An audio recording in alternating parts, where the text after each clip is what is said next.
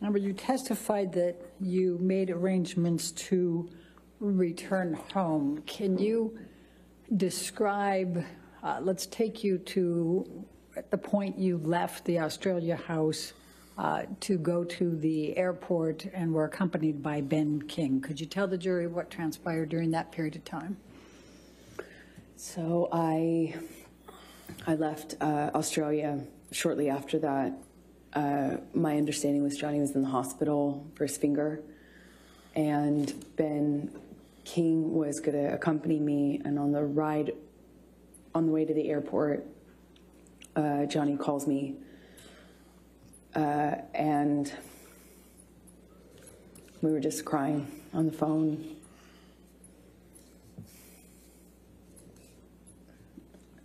We were, he was crying. Uh,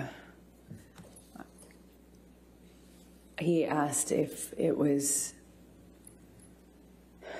if if if he had killed it, if he meaning the relationship, it was. I don't remember the exact words that he used, but it was kind of asking me in that in that way: Is it done? Is this over? Did we kill it? Did I kill it?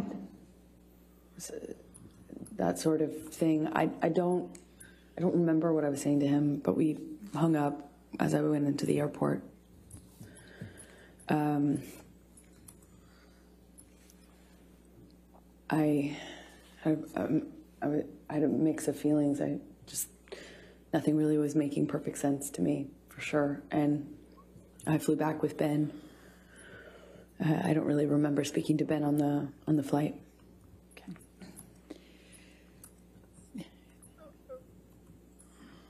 Do you, um, when Mr. Depp was, what you testified on, on Mr. what Mr. Depp said to you on the phone ride, were you on the phone with anyone else, or was it just Mr. Depp you were on the phone with? I only remember speaking to Johnny, and I remember sitting in the uh, back seat of the SUV that had driven me, and we were outside of the entrance the, where you walk into the airport, and I even then felt torn about leaving. I obviously didn't want to stay, but I was in such shock and Objection, didn't- Your Honor, non-responsive. I don't know how that's non-responsive. We're going to ask your question again. Can- Okay. um, Please tell us how you felt at that point and, and uh, what Mr. Depp was saying to you. I remember. Um, I remember Objection, Your Honor, asked and answered. She, she was in the middle of responding to it, Your Honor, and Your Honor said, It was a a different question. question, but I- I'll sustain that objection if you want to ask a question. Okay, uh, how did you feel at that time? I felt destroyed. Like my heart was broken. I didn't know what to do. I thought maybe if I left him in Australia, I thought maybe something would happen to him. I thought he might die or kill himself because that certainly seems like the trajectory he was on. He told me he had put a cigarette out on his face before, uh, the Friday before, and combined with all the, uh, uh, when I was in the bedroom and he was in the hospital, I found, and I was packing my bags and stuff, I found all these empty bags, um, Coke bags, you know, dime bags with white residue on them. I'm in them. Um, they were in books, in the bedside table. I, was, I um, there were so many that I was like, I wondered how I didn't see it before, even though I had, you know, just gotten there. So I was worried he would die, and I was worried that we couldn't come back from what happened. I was worried that there was just no way to turn this around. There was no going back, but.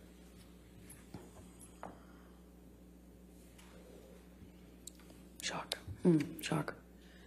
So you flew out uh, of uh, that airport. Did you have to, uh, did you have a stop anywhere before you went back to LA? Objection, relevance.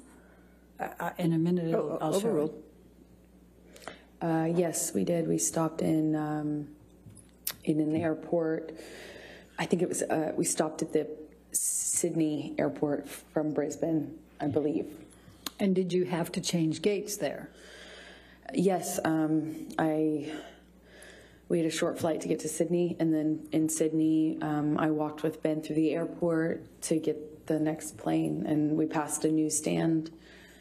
And um, I just remember um, I passed this newsstand, and there was a book on the, on you know, on one of the book stands outside of the store, and it had this uh, puzzle piece on it, and it, Johnny and I used to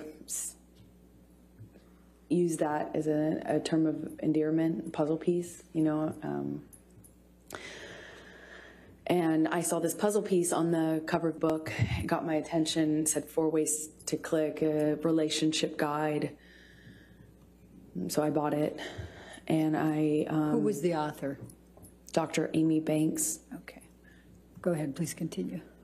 So the book, at least from the subtitle, said it was a um, a book on solving relationship problems. So I bought it and I read it on the way home. And why did you buy it and read it on the way home? because I loved this man. I loved this man so much. And it was so toxic. And for some reason, I couldn't get him to. I couldn't get him to not hurt me. I, I, I could. And it seemed like I was hurting him. But we love each other, loved each other so much. At least I loved him so much. And I, I didn't know what to do. I didn't know what to do with this relationship. It was awful and toxic, but it was so important to me. And I loved him so much. I, I would have read a million books.